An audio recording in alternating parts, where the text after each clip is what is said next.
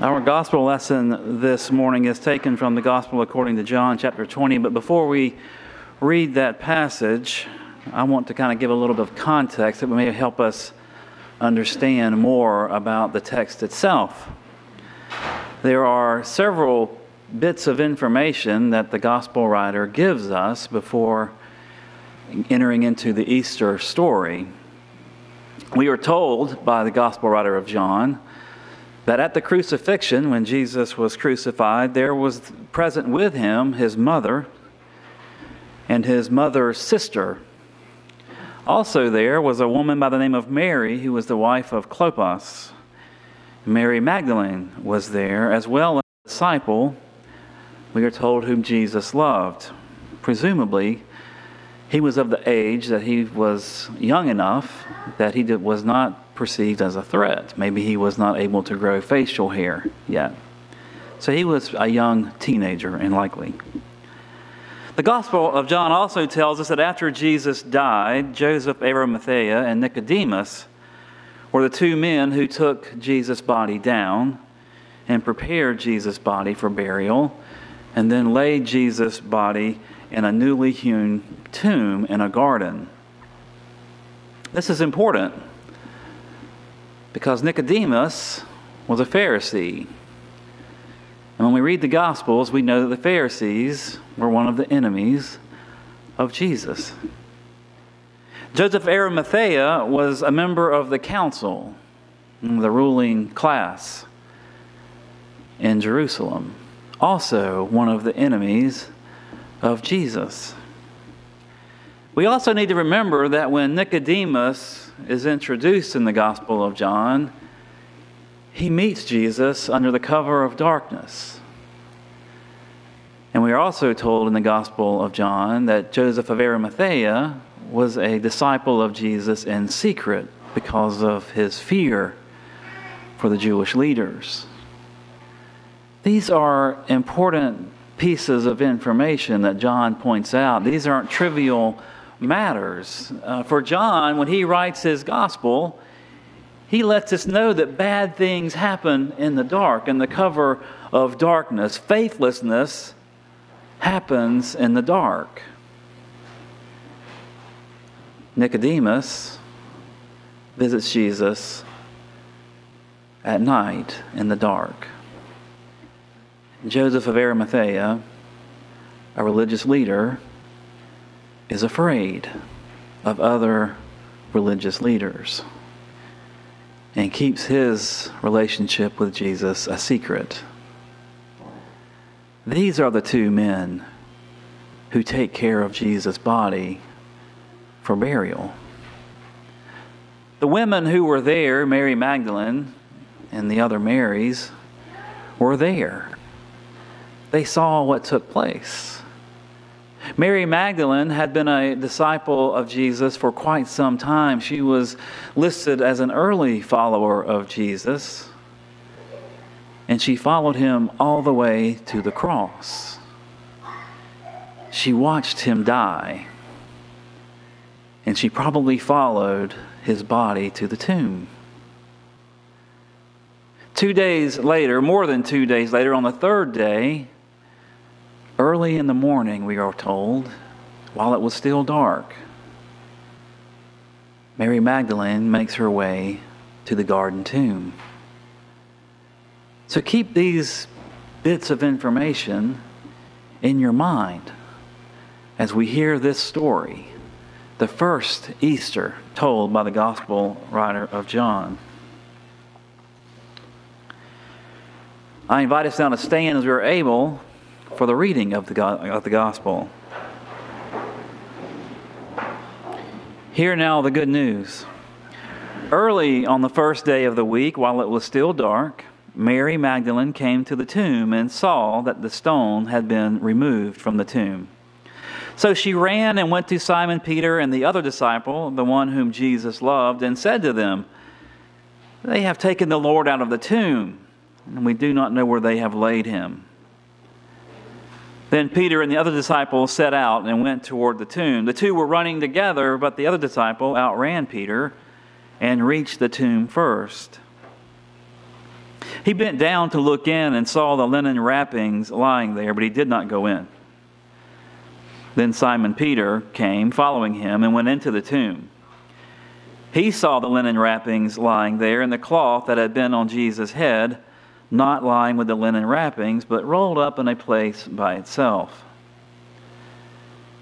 Then the other disciple, who reached the tomb first, also went in, and he saw and believed. For as yet they did not understand the scripture, that he must rise from the dead. Then the disciples returned to their homes.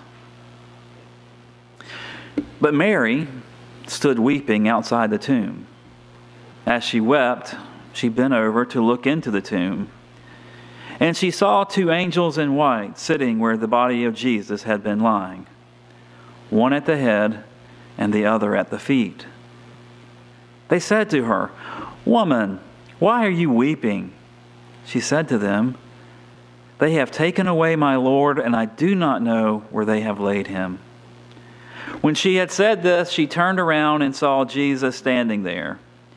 But she did not know that it was Jesus.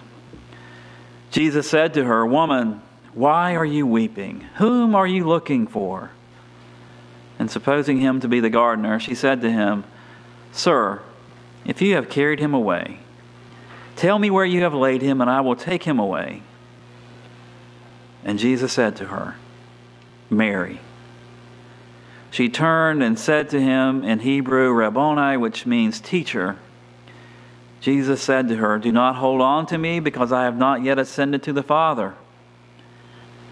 But go to my brothers and say to them, I am ascending to my Father and your Father, to my God and your God. And Mary Magdalene went and announced to the disciples, I have seen the Lord and she told them that he had said these things to her. And this is the word of God for us, the people of God. Thanks be to God. May be seated. Now, we used to play this silly little game when Leanne and I were dating and um, were first married. We would gather with her family down at Orange Beach in the condo, and, and the nieces and nephew would all gather around, and we would play this game called Spoons. Have you ever heard of spoons? I've never been much on games, really, but this is an interesting game. If you're not familiar with it, the, the, the, basic premise is you have a deck of cards, and however many people play, let's say there are six, you gather in a circle, and if there are six people playing, you put five spoons in the middle and arrange them so everyone can reach the spoons. Remember, there are five spoons six people. And the object is to, you, to have four of a kind. So you start with four cards, and the dealer begins passing a card around the circle. And you keep passing the cards, trying to collect your four of a kind. And when you have four of a kind, you reach and get a spoon. And so the first person reaches to get a spoon, that's the cue. Everybody needs to get a spoon. And who doesn't get a spoon is out of the game. So you can imagine when someone makes a, reaches for a spoon, it's pandemonium, it's chaos. There are bodies flying on top of the spoons. So we had this one niece who was particularly good and really enjoyed this game. And when she would arrive first at the four of a kind, she would just very slyly reach and slide a spoon away from the stack. And everybody was focused on their cards and never saw the spoon move. Until someone notices there's one less spoon in the middle. And they just make a grab, and then chaos ensues. This story about the resurrection has some similarities. This story we would think of the resurrection, the greatest moment in the history of the world, the, the pivotal moment of our faith. We would think it would be lightning bolts and thunder, clouds opening, trumpets blasting, host of heavenly angels descending, but it's not. It happens almost quietly, almost in secret. a very tender and fragile secret. We have Mary Magdalene, who has witnessed all of these things that Jesus has said and done, and she has witnessed his death. She has witnessed these two religious leaders who are part of the enemies of Jesus, who had Jesus or instrumental in Jesus being put to death. She arrives at this tomb in the cover of darkness to see what's happened. All of this stuff is welling up in Mary Magdalene. All of it. All of her anxiety, her concerns, her fears, her grief. It's all welling up, and she just wants to get to this tomb, this place, and just to see, to make sure everything is as it should be. And when she arrives, her worst nightmare, her worst fear has apparently occurred. The, the stone has been rolled away from the tomb. And we're told she turns and runs back to Simon Peter and this other disciple. And she tells them they've taken his body, they've taken our Lord, and we don't know where he is. What a powerful moment. She comes in the dark, sees a darkened tomb, and flees. Then we're told that these two disciples, upon hearing Mary Magdalene's word, run this foot race back to the tomb, back to this garden, to see for themselves if this is actually true. The other disciple, presumably a little younger, arrives at this tomb first, but he doesn't go in. And then Simon Peter arrives and goes right in and sees these linen wrappings and this face, face cloth that would have covered Jesus' face and kept his mouth closed. And Peter leaves without a word, without a thought. And the other disciple sees the linen wrappings and sees the cloth, and we're told he believes. That's act one of this play. We have three disciples, three followers of Jesus Christ who have heard, seen, felt, feared the worst. And they arrive at this tomb to find exactly what they expected to find their worst fear. The body was not there. Someone has moved it, or somebody has moved it, and we don't know where it is. Mary Magdalene runs to her friends. Simon Peter leaves with no word, no indication of belief. And the other disciple, we are told he believes. He sees these linen cloths and he believes. We don't know what he believes. Maybe he believes the truth that the body's not there. That is, the tomb is indeed empty. The scriptures tell us that as of yet, they didn't know the scriptures. They didn't know about the resurrection. It hadn't been revealed to them yet. That ends the first act.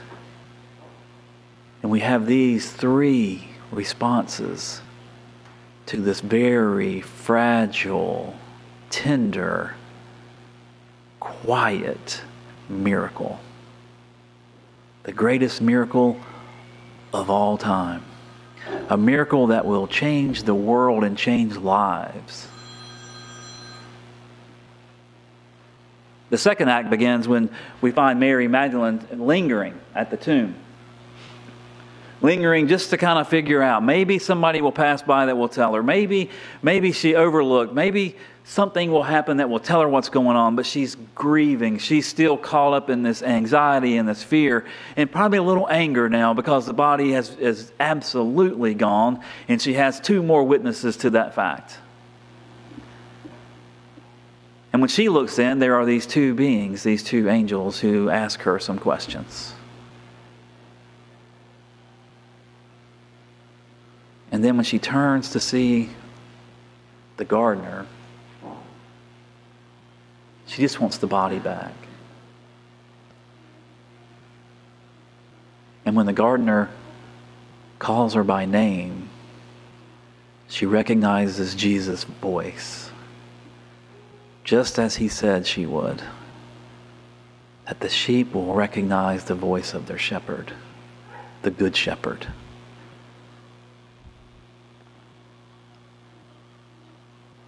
She clings. She wants to embrace and hold on to Jesus for what he was before the crucifixion. But that's all been left. It's been left and folded up in those death clothes and linen wrappings in the tomb. Something new is happening now something grand, something powerful, something tender and fragile, but more powerful than anything we can imagine. This is Easter. And Jesus tells her to go and tell my friends, tell my brothers that I am ascending to my Father and your Father, to my God and your God and now we can imagine.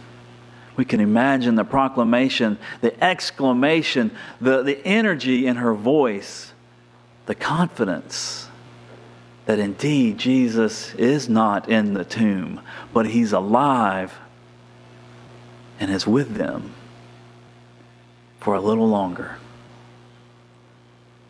What a powerful moment.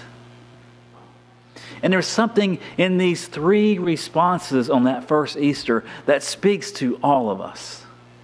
We can find ourselves in those three disciples. Do we arrive at our old life expecting the old life on Easter morning? And when we don't find what we expect, we run in fear? Or maybe we're like the two men who show up and we find exactly what we've been told and we don't know what to do with it. And we leave quietly and return home. Or maybe we're like the other disciple and we just believe that something's happened. Something unexpected. Neither good nor bad, just different. The tomb is empty. It shouldn't be. How do we look at our old lives? That's the question of Easter. And the perspective of Easter is that something indeed has changed and will change the world and people's lives forever and for the good. This seemingly fragile and tender secret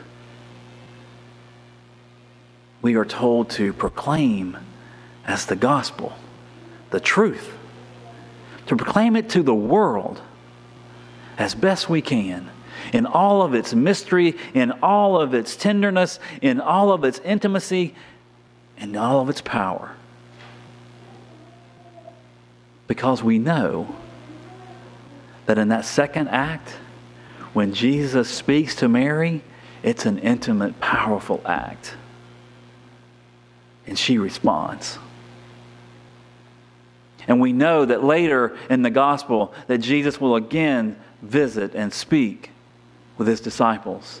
And Peter and the other disciple will have their chance, and they too will respond in that intimate relationship with Christ, the risen Christ.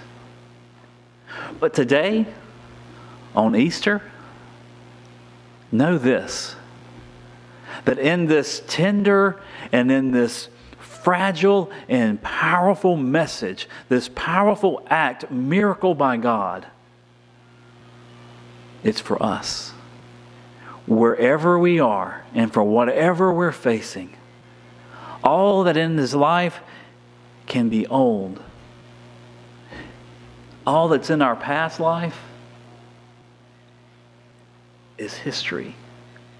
And from Easter forward is the eternal. And we're invited. We're invited by Christ at the tomb and at the front door and on the beachfront, in our bedrooms, and in our kitchens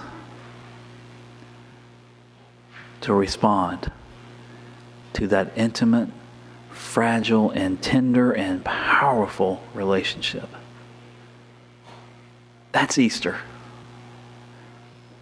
As I think about this Easter message, is this wonderful little poem by an Anglican priest. His name is R.S. Thomas. And he writes this poem about the resurrection and finding that empty tomb and what it can mean for his life, what it has meant for his life, and what it can mean for our lives. I invite us to hear this piece of Thomas's uh, poem. He writes, There have been times when, after long on my knees in a cold chancel, a stone has rolled from my mind. And I have looked in and seen the old questions lie folded and in a place by themselves, like the piled grave clothes of love's risen body.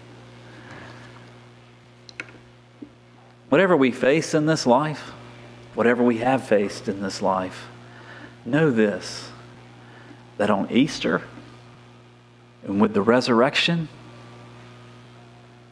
our lives are changed for the good. The world is being changed for the good as we proclaim, as we proclaim the resurrection in all of its power, in all of its tenderness, and in all of its quietness, in all of its intimacy. The resurrection is for each and every one of us. And that's the power of Easter. In the name of the Father, and the Son, and the Holy Spirit. Amen.